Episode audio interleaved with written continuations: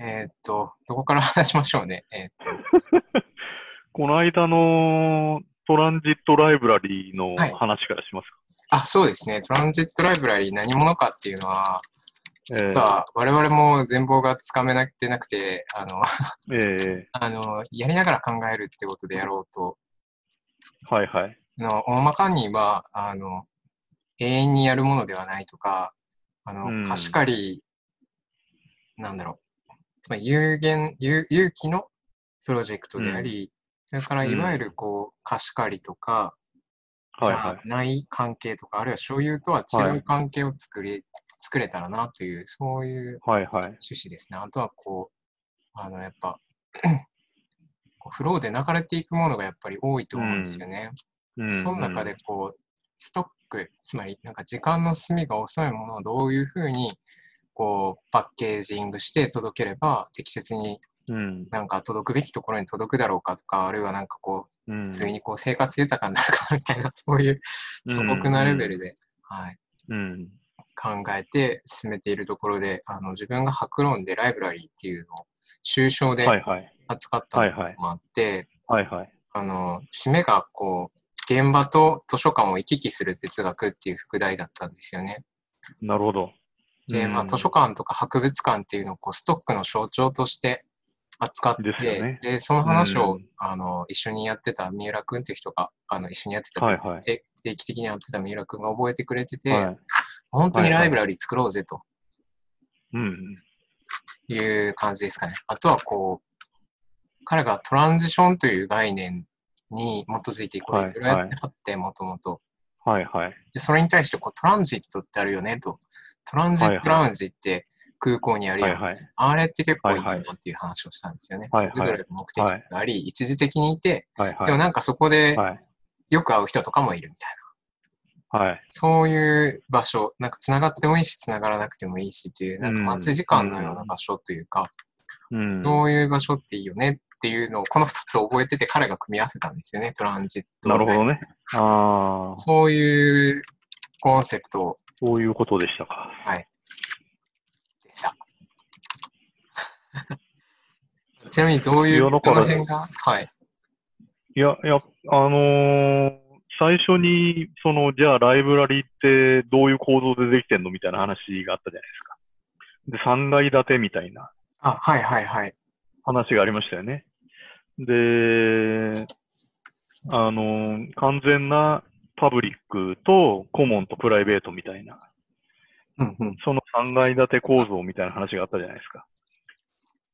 で、そういうのって、あのー僕は別に専門じゃないんだけど、2012年ぐらいから結局街づくりみたいなところに絡んできていて、で、2010年。そういう街づ、はい。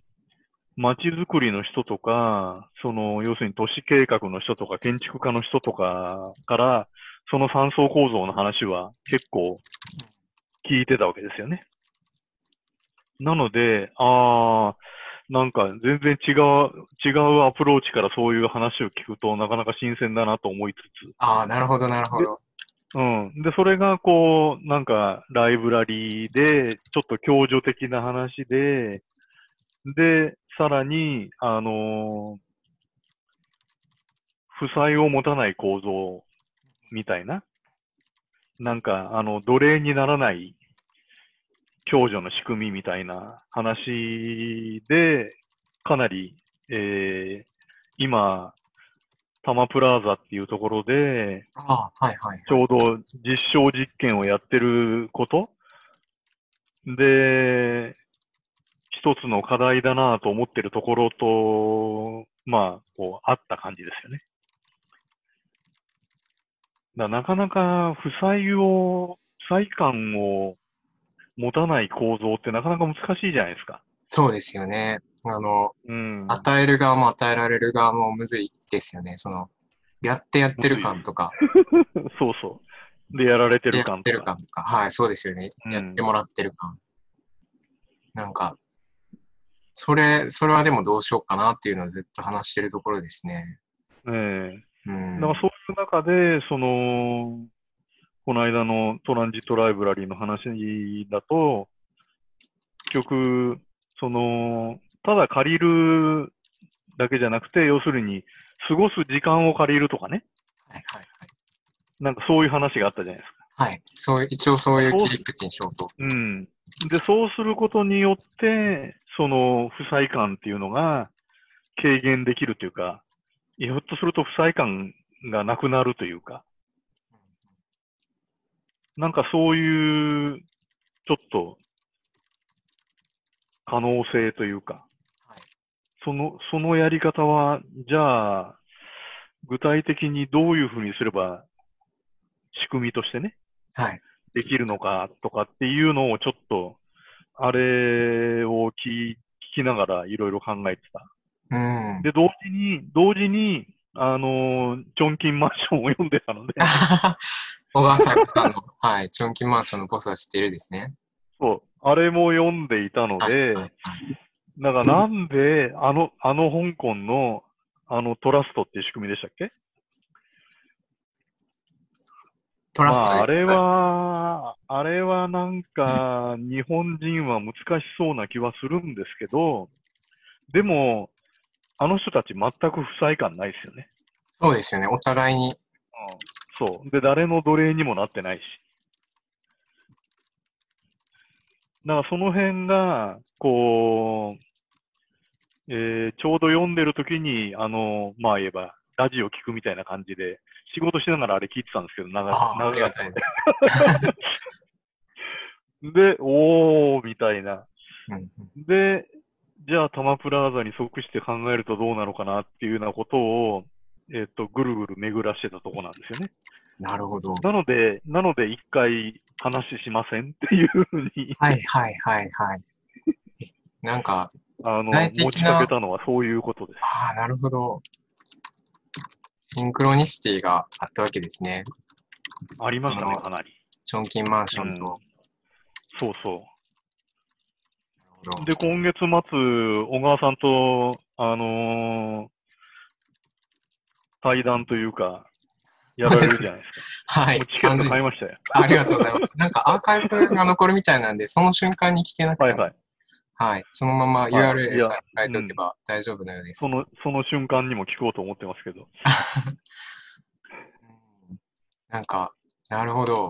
なんか仕組みレベルでは、どういうものに実際できるのか、その建物とかうん物理的なところとか、コンセプト面では自分はイメージできるんですけど、そこはまだちょっとわからないところで、あの、はいはい。どこまで、あの、聞いてもらったあのラジオの中に、その話が盛り込まれてたかわかんないんですけど、あの、初回の前に1時間ぐらいすでに喋ってて、あ、これは録音したらよくないっていう話になって、録音するようになったんですよ。そもしかしたらその前の方で言ってるかもしれないんですけど、ああ、前の方は聞いてないかもしれない。は い存在しないので、なんか、はいはい。ラジ、ラジオじゃない、えっと、絵とか人との時間とか、本との時間とか、なんかうん、いろんな人がいろんなものを提供できたらいいよねという話はしていてもちろんその絵とかになると、あの、一点物とかだと、やはり扱いが難しかったり、メンバーシップが難しかったりするだろうということは。話にあったんですが、まあ最初は複製可能なものとか、絵の写真、ものすごくちゃんと撮った絵の、えっと、ある種の一点物の複製みたいなもの、それ以上複製しないはいなんかこはい。うデジタル写真みたいなものを学装すれば、うん。それなりにまあアートに接したことない人ならとか、アーティストにとっても負担じゃないか、形で人に貸せたりするのかなとか、うんうん。みたいなことを話してたのと、それから、うん。あ、の、えっと、なんだっけ、えっと、ある種のサブスクリプションみたいな形にはいはされるといいはいうのが、まあいいんじゃないのかという話はしましたね。で、そのはいはい。金額によって何かこう、位を変えたりは特にしない方がいいのかな、どうなのかなという話ははいはいはいはい。しました。なんか、はい。こう、で、メンバーシップ、そうですね、その、さその、どれぐらいの金額をかけているかにかかわらず、物理的に来れるかどうかっていうメリットはあるようにしようとか、うん。なんかこう、うん。そういう話をしはしたんですよね。うんで、その背景にあるのが、彼と2月頃に、三浦君と2月頃にイベントをやった時に話にええ。なったことというか、私が話題提供として言ったことなんですけど、はいはい。はいはい。資本主義とか新自由主義のまあ、ロジックというか、イデオロギーと、なんか、こう、えなんていうか、は、こう、不安定ってことだと思うんですね。柔軟って言ってもいいとはい思うんですけど、はいはい。プレカリアスとかフレキシビリティとか、まあ、はいルーカとかはいいろんな言葉が使われてますけど、要するにはい見通しが悪くてどんどん変わることを要求されてるっていうことだとうんうん。で、そこ、それに即応するためならば、どんなリソースでも使えっていうのが基本線だと思うんですよね。で、あるいは、こう、リアルタイムにし、あの、仕事できるようになった結果、プライベートのいろんなところに、まあ、仕事であったりとか、まあ逆もありますよね。はいはい。仕事の最中にプライベートっはい。ていうことになっているのかなと。はいはい。で、そこで多分キーワードになるだろうことは安定性だったり、あの、その時の言葉で言うと向上性、あの、ホメオスタシス、ある種の壁はいはいっはいはいはいはい。ていうはいはい。話をして、まあ物理的なものそこに来るっていうものとか、まあある種のうん。その金額は結構難しいところですけど、ええ壁を設けるっていうことは必要なんじゃないのか。まあ離脱はいつでもできるけどっていうようなうんこ。とを考えてはいたんですよね。うん。っていうのが、その壁、壁というか、それはなんか、まあ、お金払ったよね、みたいな。こととか、そこに来るそうそうのにいうこととか。時間がかかった。つまり物理的に行くめんどくささとか、そういうことですね。なるほど。でそれはそういうのをないというか、うん。うん。なるほど。そこでしか読めないパンフレットがあるとか、なるほどね。で、そういう、なんかある種こう秘密を持つというか、なんて言えばいいんですかね。あの、それははいはいカルトにはなってはいけないんですけど、秘はい。密を持っていい空間、まあもちろんこう比喩的な意味ですけど、秘密というのは。なんか、はい。はい。オープンにしなくていいものをうまく設計ではい。盛り込めたらなという意味で、私はなんか物理的な空間というのも、まあまあ大事なんじゃないのかとかっていう話を、はい。はい。その前にはしてみました。なるほど。はいそれは、あの、3階建て構造の全部がそうなのか、プライベートのところがそういうふうにな、立て付けになってるのか、っていうことで言うとどうなんです多分1その階はイベントスペースってことだと思いますね、基本的には。はいでかですよね2。階そこはだから、普通に来れるんですよね。はい。2階以上じゃないですかね。メンバーシップに関わらず1階には行けるっていうような感じだと思います。うん。で2階以上はまあ、なんか、ね、うん、はいはい。その、ハードルがあるとかサブスクでお金を払ってないといけないとか、はいなんかそういう意味合いですよね。だと思いますね。う。ん。という感じで喋ってはいました。まあでも彼が本当に物理的に3階にするかどうかとかよくわかんないんですけど、まあ理念的まあには、別に、うんうん、わかりますわかります。はい。だそれはお、まあ同じフロアにあってもいいし、はい。別にそれはバーチャルでも構わないんですけど、はい。こ、こっからは、あの、会員じゃないと入れませんっていうゾーンは、はい。リアルでもバーチャルでも作れるんで。なんかこう、強力に、ぶ物理的にそういうのを設けるのがいいとすれば、強力な壁ではないってことですよね。ご利用せば、なんか、なんかこう、うん入りづらさを。を無視すれば入ることができるかもしれないとか、なんかそれぐらいのができるっていうのは、なんかこう、物理的な、なんかこう、顧問を持つことのやり、やり、うんいいところかなとは思いますね。うん。なんていうか、例えば、うんと、公共図書館ってそうじゃないですか。借りるはい。には図書館書はいはい作らないといけないじゃないですか、図書館ごとの。はいはい。うでも、ん。そこに行って入って見ることはできるみたいな。はいはい。そういう、まあちょっと言いづらいですけど、なんかうん全然入れるみたいな、そういうのはメリットなのかなとはうん想像しますね。なるほどね。どうかか実際、実際その、地域のコミュニティとかも、例えばそのなんとかプラザみたいなのが、施設としてあったりするわけですけど、そこは大体誰でも行けるようにはなってるんだけど、なんか主催しようと思うと何かを、ちゃんと会員登録がされていて、で、それも、えー今までの使用頻度とか、えー年数とかで申し込める日数が変わるとか、結構なんか細かく規定がされてたりするんですよね。なるほど、なるほど。でも施設自体はオープンなんですよ。はいはいはいなんかそういうのがあったりしますよね。はい。うんだから一見だから街づくりとか、なんかコミュニティ、地域のコミュニティ作るっていうと、なんか一見オープン、パブリックそうなんだけど、実はそうでもないみたいうんうん純粋なパブリックパブリックでは決してない。な。決してはないですよね。例えば、タマプラザ団地っていうところで、その、共助を考える会みたいなワークショップやったりしてるんですけど、はいあの、コロナの前ですけどね。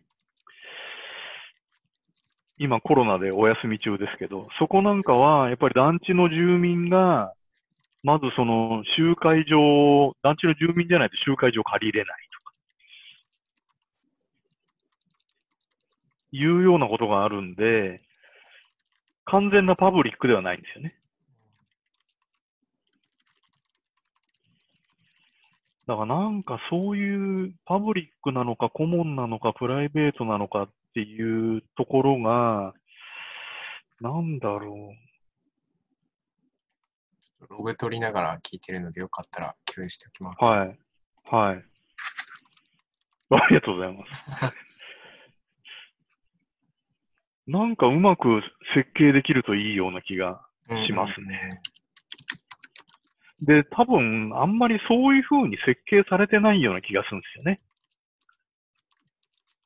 え、何がですか？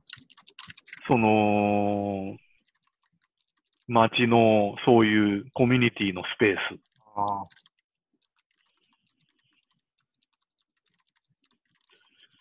結果としてそうなってるだけで、時もあるけど、うんという感じでってことですよね。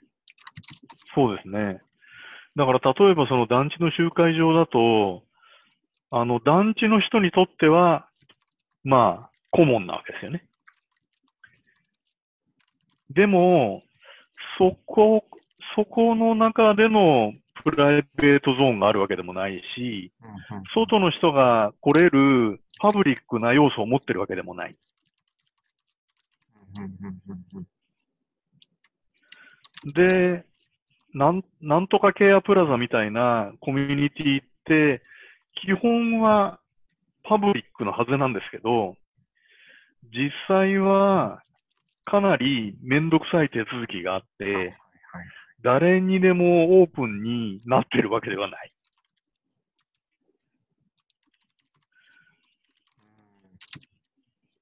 だからそれぞれのスペースが、このなんか、パブリック、コモン、プライベートっていうのをもう少し意識して、対象となる人と、その、提供できるコンテンツみたいなことは、もう少し整理できると、なんか、いいのにってちょっと思いましたけどね。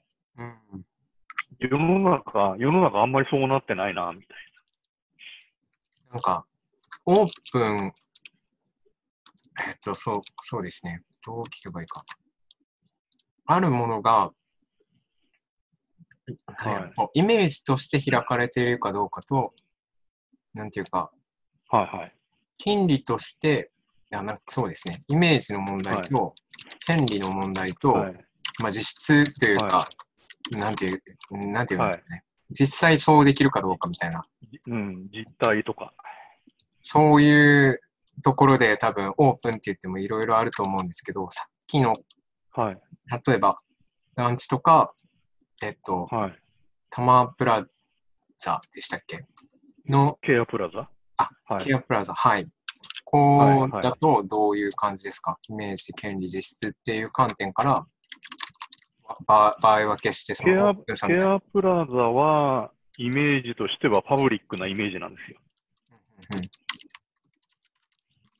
で、誰でも利用できるみたいな。はいはいはい。でも利用できるのは、利用者であって、イベントを主催しする人は誰でも利用できるわけじゃないんです。ああ。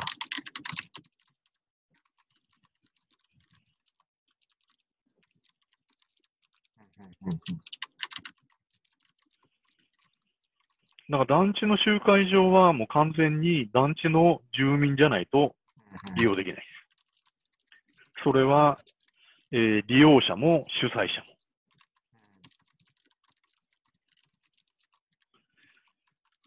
でも本当は、その二つとも、二つの施設も、もっと外の人が自由に使えるようにできると、多分、あのー場の性質が変わってくるんですよね。はいはいはいはい。なるほど。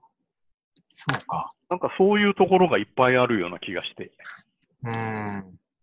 なんかこう、もしかすると、なんかこう、なんていうんですかね。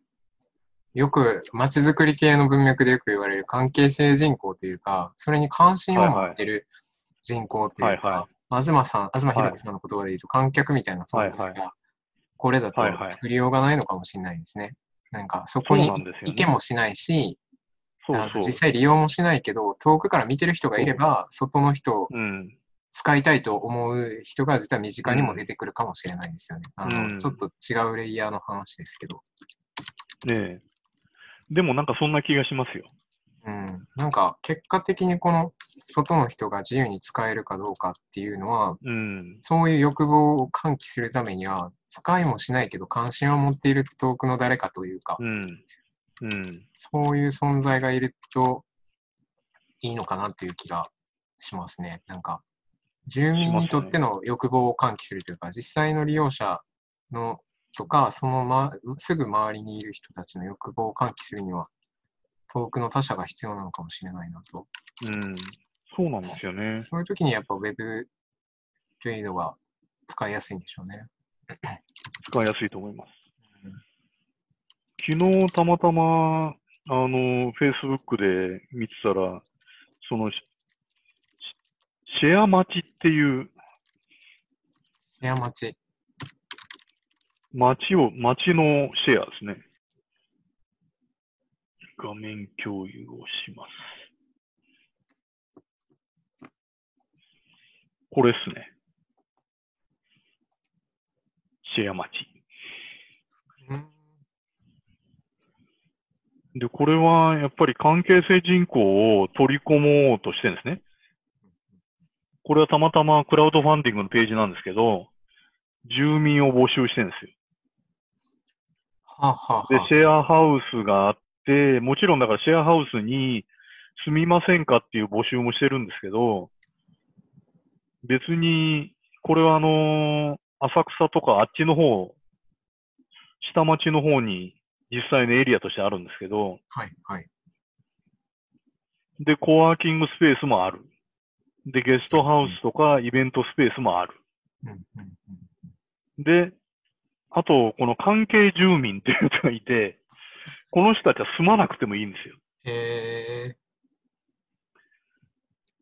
で、まあ言えば町通貨みたいな、はいえー地域通貨があって、で、クラウドファンディングで、えーお金を出すと関係住民になって、オンラインの交流会とか、まあ要するにババーチャルないろんなものに参加できたり、で、リアルな、えー住民が主催するイベントに参加できたり、うんできますよ、みたいな。そういう、これなかなか新しいなと思って。へえ。なんか住民、初代住民票ってあるじゃないですか。そはいはいれが、そういうののチェックチェックというか、これはもっとあれなんですかね。なんか、こう、会員カードみたいなもんなんですかね。どうなんでしょうね。うん実際、まあ、な、何らかわかんないですけど、あの、マイナンバーカードみたいなものされるのかわかんないけど。ただ、これの新しいのは、その、そこに住まなくても、バーチャルで参加する。で、その住民がやるイベントに参加するっていうだけで、関係性住民を募集して、その人たちからもお金取っちゃうってことなんですよね。うんうんだからさ、だからさっきの話につなげて言うと、なんかこの関係性住民みたいな人たちを引っ張ってくる仕組みがないんですよ。うん、うん、うん。普通は。そうですね。うん。だから、まあ、あの、小さいコミュニティは成立してるんですけど、そこだけだと、なかなかパイが広がらない。うん。来なくていい関係者うん。を、しかもこの場合はマネタイズに直接つなげてますけど、少なくともこう存在を可視化するみたいなことがはいはい。必要なのかもしれないですね。そうなんですよね。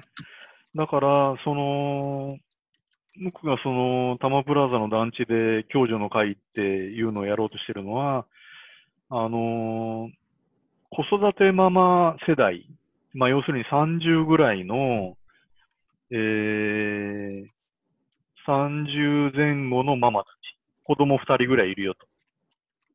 で、大体、えー、共働きです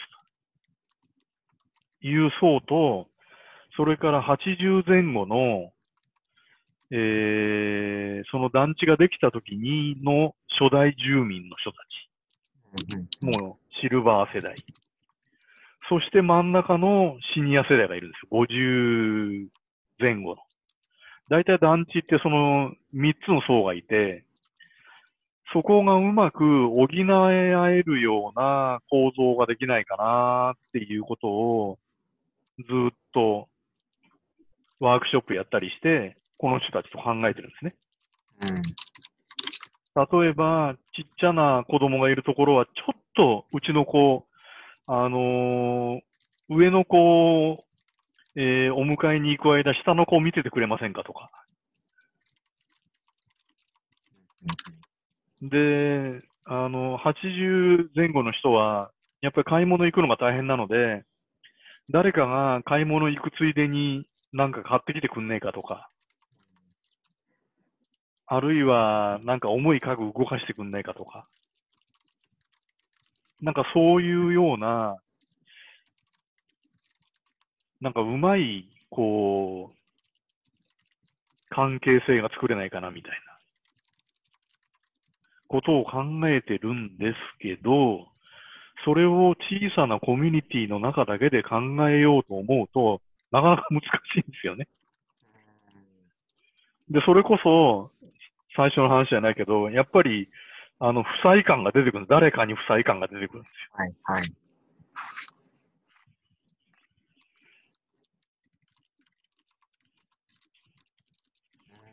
こういうのってだって親戚とかでもありますもんね。よ。ある種なん。か、不細感。いや、あの、なんかいつもしてもらってて悪いわ、みたいな。うん。うん。で、それが、じゃあ、円じゃなくて、なんか、あの、地域通貨みたいなのを使えば、不細感なくなるのかなっていうのも考えたんですけど、やっぱそうでもないな、みたいな。結局、そういう、なんか対価みたいなのが発生すると、やっぱ同じかな、みたい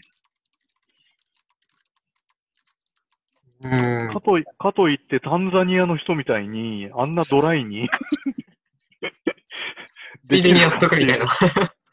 できるかっていうと、なかなか、なかなかできないだろうと。うんうんあんなついでに。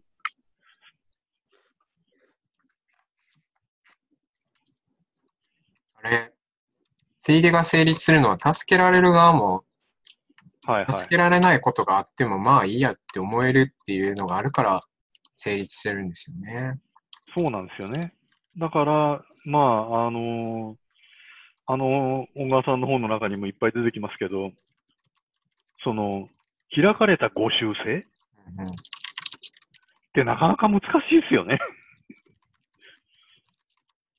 で、僕はちらっと今日今日の文脈で言うと、その開かれたっていうのをうん地域の中だけに求めると、開きようがないんで、そもそも閉ざされてるんだから。うんだからそこをパブリックとか関係人口みたいなところに開いていくと、なんか、そこだけ、その、その場だけで解決できない、なんか、要するにご習性が広がる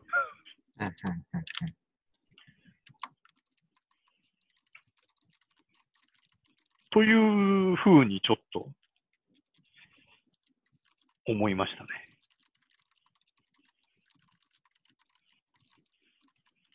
なるほど。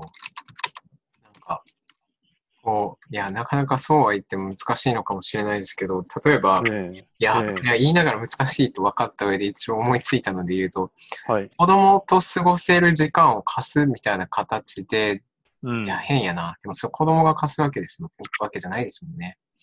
なんかでも、そういう何かができたらいいのかもしれないですね。ちょっとこう、うん子供とかの場合は、こう、権利主体かどうか結構ややこしいところがあるので、今のうんとても微妙なんですけど、なんか、あの、トランジットライブラリーの話で言うと、うんあの、人と過ごす時間も貸せたらいいわな。って。で、なんかこう、自分とかの場合はこう専門知があるし、三浦君の場合も、あの、ずっとイベンターとかリサーチャーやってたし、あの、はいはいあ。の、実家がお寺なんですよね。仏教者であるとはいはいはいはいはいは名乗りたくない複雑な思いがある。ああ、ご実家がそうなんですね。はいはいはい。とはいえ、そういうのを持ってるので、そういう専門知に接したいと思えば、まあ、彼は多分提供できるんですよね。はいはい。彼なりの。でもそういうのがなくても、なんかただ、なんか、隣に30分いといてほしいとか、ぼーっとするのに付き合ってほしいとか、なんかそういうのでもありなんかな、みたいな。そうそう思えば、割と人は人と過ごす時間を提供できるんじゃないかなとうん。それが結果、なんか、うちの子見ててくれになったり、そうですよね。結果そうなるとか。け結果ね。うん、で、なんか、やっぱり、あのーお年寄りの、まあ言えば、引きこもりがちなお年寄りの話をただ聞いてあげるとか、うんうんうんなんか、あのーお茶にうん付き合ってあげて、とにかく延々話を聞いてあげるとか。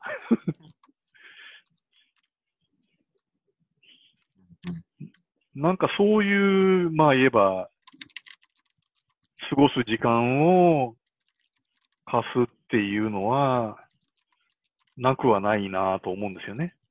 うんただそれも繰り返しになりますけど、そこの団地の人だけだとそうですね。限界があるんで、本当に。関関係人口、要するにそこ住んでないんだけど、うんうんあのー助けられますよっていう、いう関係も含めて作っとかないと、うん結局共助って成立しないんじゃないかっていう気がするんですよね、日本の場合。やっぱりタンザニアにはなれないんで。なんか、あの、トランジットライブラリこれも録音にあったかどうかわからないですけど、はいはい、例えば企業とか、まあ、ある種のビルとか、はい、公共施設に時々出張するとかってあれたら面白いかもねっていう話は、ね。はいはいはいはいはい。はいはいはい、そのライブラリを一箇所に固定しないとか、なんかずっと。移動するってことですよね。はい。はいはい。1個固定されたものがあってもいいんですけど、他にもいくつかあったりすると、分散してたりするといいのかなとかっていう話を、出張型、分散型というか、うん。なんか、わかります、か。コンセプトショップみたいに時々思い出したようになんかどっか借りてやってるというか、ギャラリと借りてやってるとか、こ、そういうのもありなのかなとかっていうことはしていました。はいはい。なんか、うん、難しいですね。うん。それと合うかどうかわかりませんけど、はいあの、シェアカルっていうシェアリングカルチャーなの、まあ、略的な感じで、えーシェアカルっていうのをやってるんですね。はいはい。で、それは、それもちょっと画面共有していいですか？すいません。はい。それはですね、どこに入れたかな？えーっと、これが、こっちか。えーっと、これだ。シェアカルっていうのをやってまして、で、みんなとシェアするカルチャー。で、これは、えー、重いな。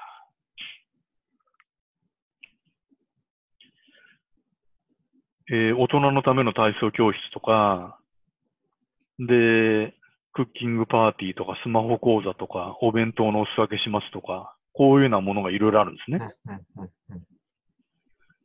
で、これはもともと、あのー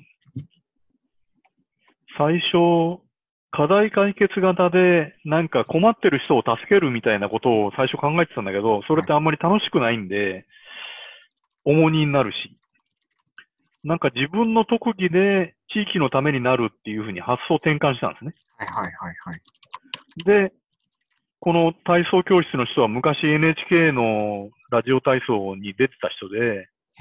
ただ正しいラジオ体操ができる。それすごいですね。うん、とかね。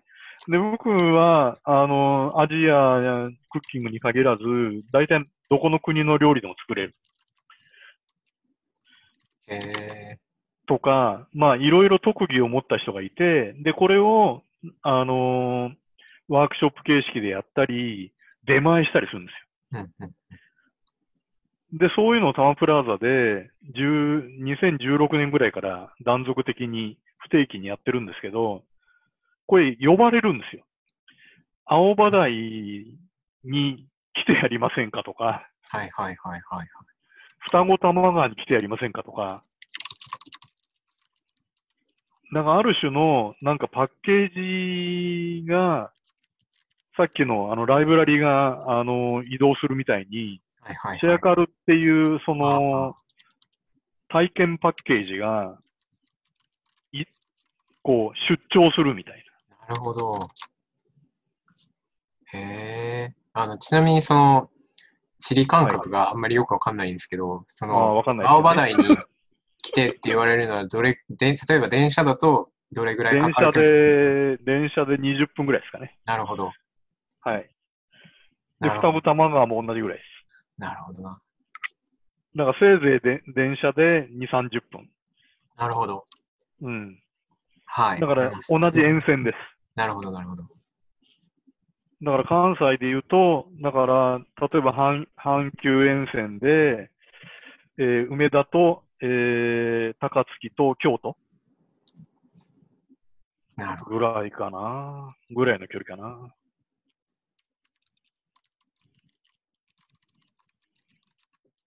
なるほど。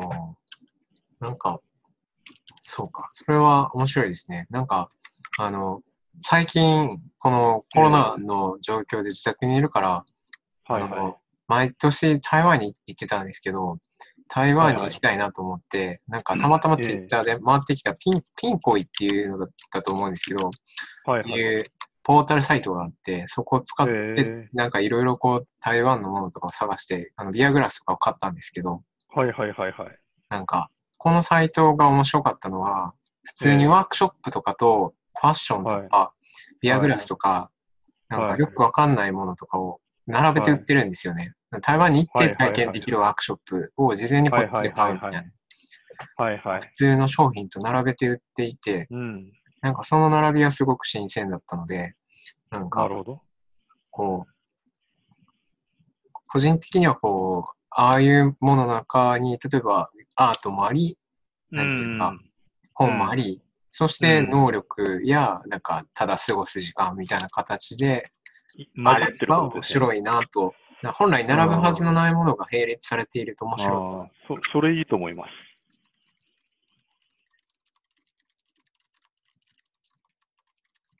だからこの間のトランジットライブラリーの話なんかでも、要するにワークショップ売ってもいいじゃんみたいな話も出てたじゃないですか。あ、そうですね。ワークショップ売ったり借りたりみたいな。はいはいはいはい。だからさっきちょっとご紹介したそのシェアカル的なことだったり、さっきのその共助みたいなこととかが、こう、なんだろう。それこそこの台湾のピン、ピンコイ？はい。今、今、ちょっとスマホで見てますけど、なんか、なかなかとんでもないマーチャンダイジングですよね。だからいろんなものが混じってるうん。っていうのはありかもしれないですね。だからみんながそのスキルとかを提供しなくてもよくて、なんか、なんか、なんかできることとか、そのタンザニアのついで感みたいな、うん。そうか。それは面白いですね。なんか、今度例えば、北陸に行くんですけどっていう人がはいはい何か登録して、はいは なんかついではいはい。なんか買ってきてもらうとか、そうそうそういうことですよね。じゃあ、あそこのあれ買ってきてみたいな。えーその人はその人って、あついでに行けるんで、じゃあそれ行きますとか。そうそう。うん。でも、それは教えてもらわないと、わからないところだったりするわけじゃないですか。普通ガイドブックには出ていない、なんか、お知る人ぞ知るみたいなお店で、で、旅行に行く人は、それを教えてもらえるわけで。確かに。そういうのあるな。なんかそういうのがいっぱい集まってると、さっきの住んでないけど、関係性人口をいっぱい作ることができそうな気がしますようん、ね。うん、うん。うんそれこそ、現地でついでに発送してもらうとかぐらいなら、まあね、大したこと全然できないですすもんね。うはいん、全然できます。うんなんか、その、例えばサブスクリプションみたいな形にしたとき、はいはなんだろう、あの、借りる制限みたいなものはあった方がいいのかな、はどうなのかなってことはなんとなく。考えていて、うんあのやっぱり人間は不公平感を感じる生き物じゃないですか。はいはい。貸し出し冊数みたいなことですけど、ああの、あ、それはなんかあった方が良さそうな気がしますよね。コースみたいな。うん。ちょっと一瞬席を外してもいいでしょうか、私。はい。ちょっとトイレに。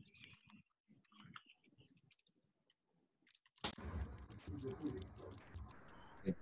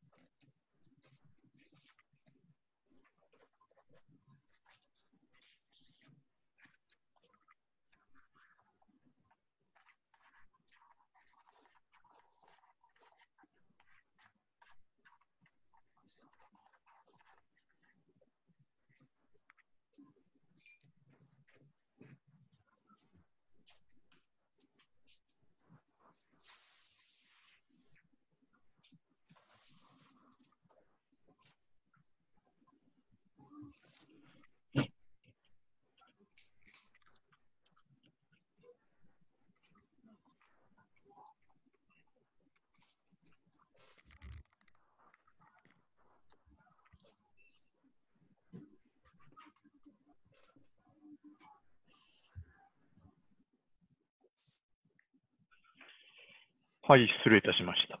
いえいえ。例えば、この間、Facebook はいで、ネガティブケイパビリティについて読んではったって言ってましたけど、はいはいはいはい。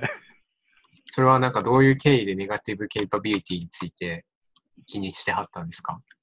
それはね、えっと、たまたま、あれは、えー、上田さんっていう、シンクジャースっていうのをやってる上田総一っていう人と、えー、もう一人は、あの、佐藤ねじさんっていう人がいるんですけど、その人が、あの、ネットで対談してるときに、えー、出てきた話ですね。う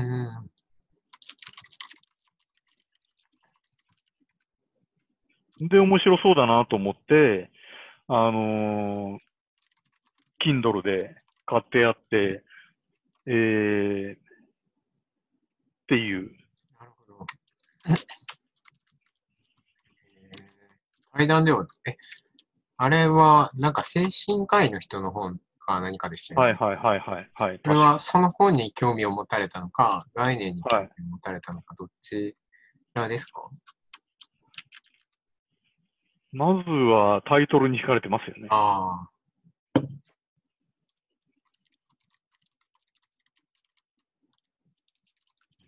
普通、ケイパビリティってあんまりその、なんか、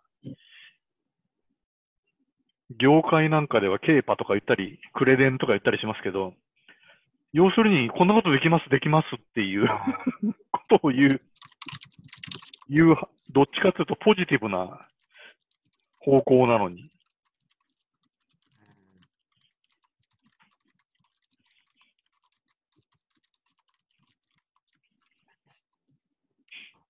普通そうですよね。五感として。うん、そうですよね。だからなんかちょっと面白そうだなと思って。まだちゃんと読んでないですけど。なるほど。うん、マンションの方先読んじゃったんで。まあ、読みやすいですからね。読みやすいです。いろんな人が出てきますし。うん。ちょうど最近自分も、えっと、なんだっけな、タイトルが。えっと、無意の技法か無意の技法はい。なんだっけな、タイトル忘れちゃった。たあの、not doing だと思うんですけど、こうあの、ええ現代が、はいはい。しないということの。可能性について書いた本です。そこでネガティブケイパビリティって言ってて、それが、はいはいあ、そうか、ネガティブケイパビリティって今もめっちゃ大事かもな、改めてと思って、もともと、うんあの、自分は、その、アメリカの文化とか政治とかを研究していることもあって、はいはあの英米文学は結構、い。はい。あの、ある種の教養として読まないとと思って、ええ調べたりしてた経緯で最初に知ったんですけど、はい。元はジョン・キーツって人が使った言葉なんですよね。シェイクスピアのはいはいはいはい。凄さっていうのは、やつは、そうなのか。わからなさの中に、こう、すすっくと立って、うん。なんかこう、すぐになんか言わんみたいな、うん。そういう力があるっていうのをうん。ネガティブケイパビリティというふうに言っていて、うんなるほどこね。の後、あの、鶴見俊介さんっていう人が、はい彼はは、彼は、あの、こう後悔す、適切に後悔する能力として多分ネガティブケイパビリティっていうのを捉い。はいえていて、はいはいはい。こうだはいはい言わないみたいな感じで、はいはい。あの、失敗した感覚を手の中に残しておくことみたいなことを言うんですよね。うんそれを手のうんネガティブケイパビリティと言っていて、うん。どうすればいいかじゃなくて、どうしたら良くなかったかってことだけをうん知っているみたいな、なるほどね。そういうことを言ってあったんですよね。なんかはいはいそういうのもあって、このネガティブケイパビリティが何かって誰も知らないんですけど、そのうんわからなさにの中に立ってすぐに答えを出さないっていう含みしかうん。直接ないんですけど、うん。どういう感じで興味が持ったのかなとう思ってん。聞いてみたという感じですね。あのーまあ、まあ言えばそのウィズコロナ時代のっていうその対談のテーマだったので、だからその、まあ、なんだかわからないじゃないですか。特にこの対談って4月の中旬ぐらいにあったのかなだから、今よりもさらに、えー、コロナってよくわからない時で、で、なんかそういうよくわからない答えがすぐに出ないような事態に、えー、耐える力が必要みたいな文脈で、あの、ネガティブケーパビリティの本が紹介されたという記憶があります。うんうんだからコロナな今、あの、よ読むべきだみたいな。ああ、なるほど。それはそうかもしれないですね。うん。でないとしばらくは、しばらくこういう時代が続きますよみたいな。うん。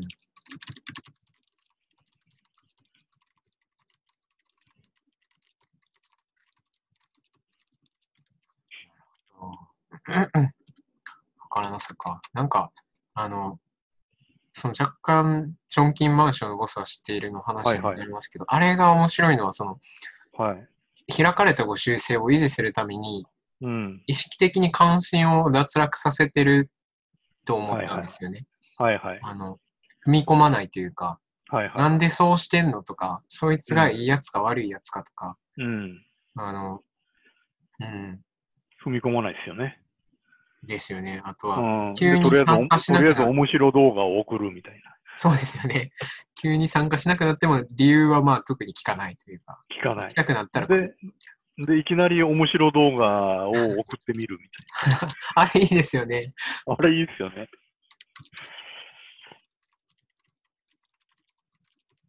だから結局そういう、なんだろう、ブランクとか関係ないんですよね。うん。それを全部おも、それを全部面白動画が埋めてる。いや、なんか面白動画を送ることによってコミュニケーション再開できるかどうか、こう、ジャブを打つっていうのがいいですよね。そうなんですよね。うん。だからなんかそういう、そういうコミュニケーション必要かもしれないですよね。もうこれだけあの、リモートになると余計、なんかただただ猫画像を共有し合うような、例えばね。ああ、最近作った料理をあげるだけの、うなんか、ハッシュタグとか、そういうのが必要なのかもしれないですね。うん。なあと、問題なのは、やっぱり、なんだろう、コミュニケーションの手段。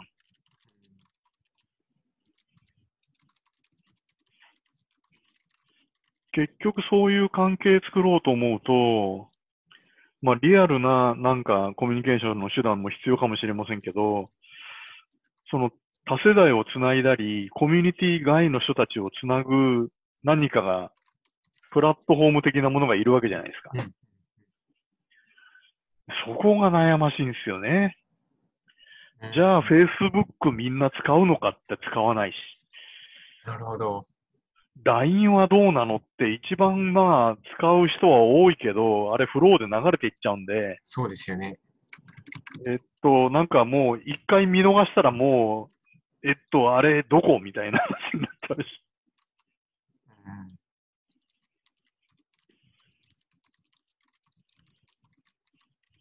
そこはなかなか悩ましいです。なんか、こう、イベントで言おうと思ってたことなんですけど、ええあの、こう、最近、ラグとか時差は結構大事なんじゃないかなと思ってはいるんですよね。はいそれはあの、はい先にの方で言っていた壁を作るとか、はい向上性を確保するっていうことと似てるんですけど。あの、ついでとか、助けてくれるかどうかっていうのに、タンザニアの、香港のタンザニア人コミュニティっていうのは常にラグがあるなって思ったんですよ。でそれがむっちゃいいと思ったんですよね。うん。なんか、で、コミュニケーションも、ラグが当然になった方が、まあ実は安心できるんじゃないかとは思って、うんでそこでやっぱり、あの、先行世代の学ぶべきところがあるとすれば、まうん。あ、こう、人とか、あの、うん。自分のわかり、自分にとって分かりやすい例で言うと、鶴見俊介さんがやっていた思想の科学っていう雑誌は、あれはは雑誌先行で後から読者コミュニティを作ったんですけど、それは各地域にはいはい作るときに、あの、あの指導的な、関西とかは早々にできて、それは半分知識人みたいな、大学院生みたいな人が指導してやって、それをこう取り込んで、また書き手にしていくというか、で、その人たちが書いたこととか、次のはい。なんかイベントとかをしその雑誌上で紹介するみたいな、こういう循環を作ってあって、うん。今からするとそれはすごく遅いのかもしれないですけど、あの、最近、あ今、最近でも残ってる例で言うと多分、あの、俳句とか短歌ってあの結社っていうか、うこう、ん。うん。集団、学会みたいな集団があって、うんそれごとにこう機関誌みたいなのがあるんですよ。うんなんかそういうものって、実はいいのなるほどねかもしれないですね。もっと。物々しくなくても、こうう、ん。もっとこうコピー紙みたいなものでもいいのかもしれないですけど、はいはいはいはい。でそれこそ送ったりできますもんね、なんか。で、そうですね PDF とかじゃない方がいいんじゃないかなと、なんとなく思うんですよね。届いた感というか。うん。だからなんか、あ、新しい形の回覧板みたいな。そうですね、回覧板というか。うん。回覧板とか回ってこないもんな。ああ、実家の方は多分まだありますね、回覧板。うん。結局、町内会入ってないと回覧板って回ってこないじゃないですか。ああ、そうか。うん。町内会、自治会に入ってないと。そうか、町だから、開かれただから町内会を作るってことなのかもしれないですね。うんそう。だから住ん住んでない人も、関係性人口の人もいる町内会みたいな。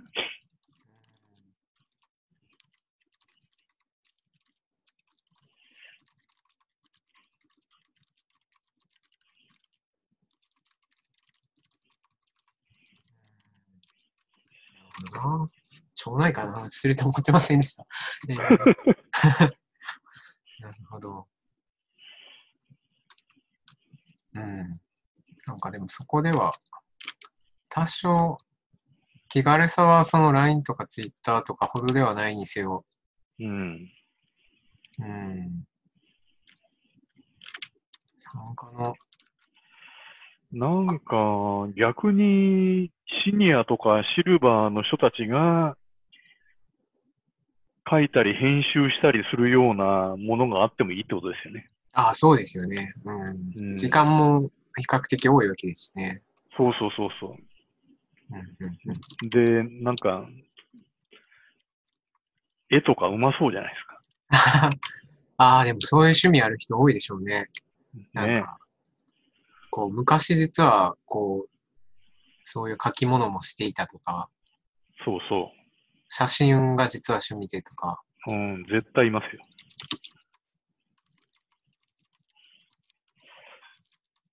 なんかあの人たちになんかアナログなメディア作らして、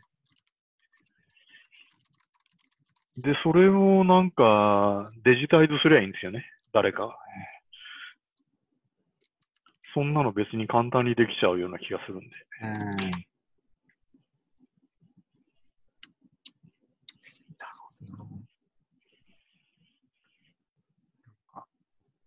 そういう作ってから、そのはい言葉を用意したり、写真を用意してから届くまでのなんかラグみたいなものが人をなんか寛容にさせる気がするんですよね。なんていうか、わからなさとか、その間にあるこうディスコミュニケーションとかを、まあ、しゃあないやというか、はい。いや、それがもうああるのが当たり前ってことですよねそうで。すね。うん。すぐやってくれないとか、すぐ返事は来ないとか。ああ、そうですよね。うん。で、ああ、これはなんか誤解されてるだろうなとかって、誤解してるだろうなっていうのも、一週間経たないと訂正できないみたいな。いいですよね。なんかそういう。うんうんうん、なんかあと、呼んでくれないみたいなこう不満もうん。相対的に少ない気はしますよね。なんかそうでしょうね。確認できないじゃないですか、究極的には。うんそうそう。でも呼んでると信じることはできるじゃないですか。っていうか、きっと読者がいるみたいな。うん。発行部数何百っていう事実の方がむしろはあはっきりしているので、うん。そのうち何人読んだかみたいなことを気にしなくて済むっていう意味でも、うん。うん。うん、いいのかもしれない。あれですよね、その、次号に前号の感想とか載ってたら最高ですよね。めちゃくちゃ遅いみたいな。そこまでかかんのかいみたいな。でもなんかそういうペースと、LINE、Facebook みたいなペースとがが混在ししてるといいいいような気がしますね。そう思います。いろんな時間があるっていうことが。そうそうそうそう。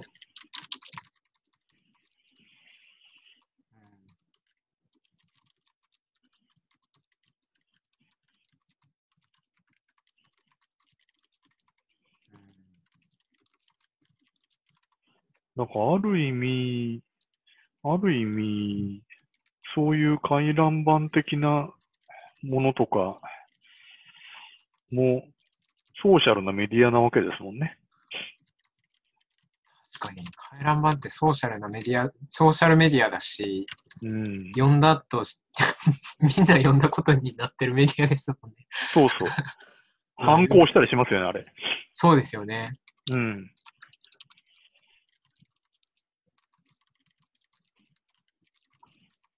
言われているか。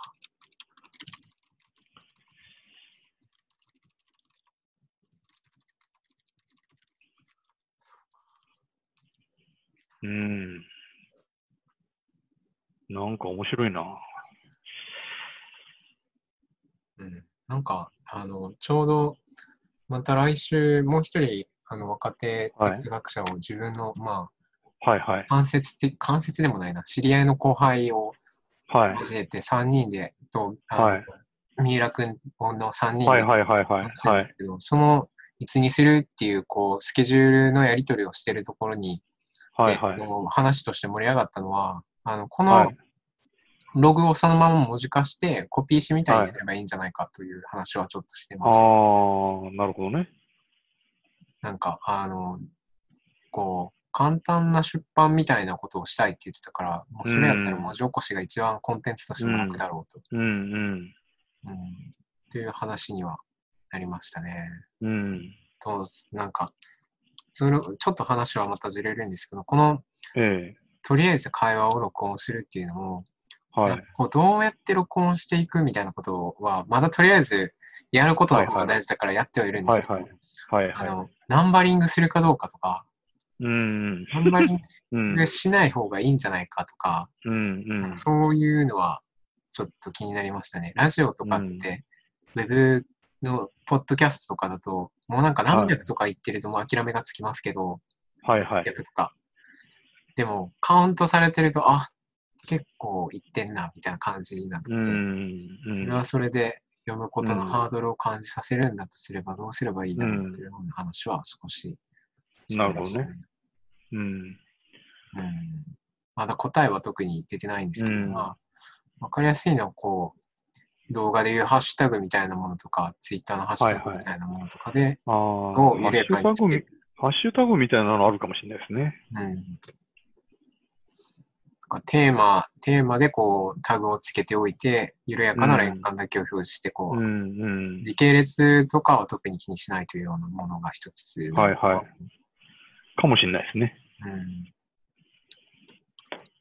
フィラメントの3人も、ただ話したやつ、Spotify で上げてるでしょ。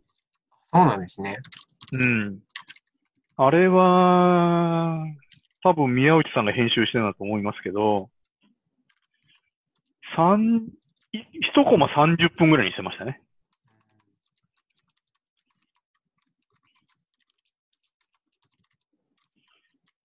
で、ただ、ずっと繋がってるんですけどね。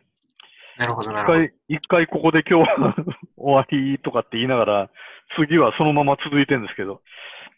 だから結局いっぺんに、えー、だらだら1時間半とか2時間ぐらい喋ってたのを4つに分けたりして流してますね。なるほど。うん、うん、うん、うん。すみさんと佐藤さんと宮内さんの。なるほど。すみさんとは一度しか実は、いや、まあ、立ち話を含めると二度ぐらいしか喋ったことがなくて、はいはい。なかなか、またお話ししてみたいんですけどね。うん面白いですよねまあ。まず、普通にこう、そろそろ多分もういいと思うんですけど、飲みにも行きたいですね。そうですね。本当ですよ。うん。やっぱり対面の情報量の方が大きいですからね。うん。いやなんか、ちょっと整理された気がしますね、今 よかったです。日。私的には。いや、自分もなんか、なるほどなと、なんかこう団地とか回覧板の、うん。めなんていうかモチーフであんまり考えたことなかったですし、シェアマッチ面白かったですね。シェアからそうですね。いやーちょっとまた定期的に話しましょうか。なんか、はい。ねぜひ、せっかくなので。また続きを。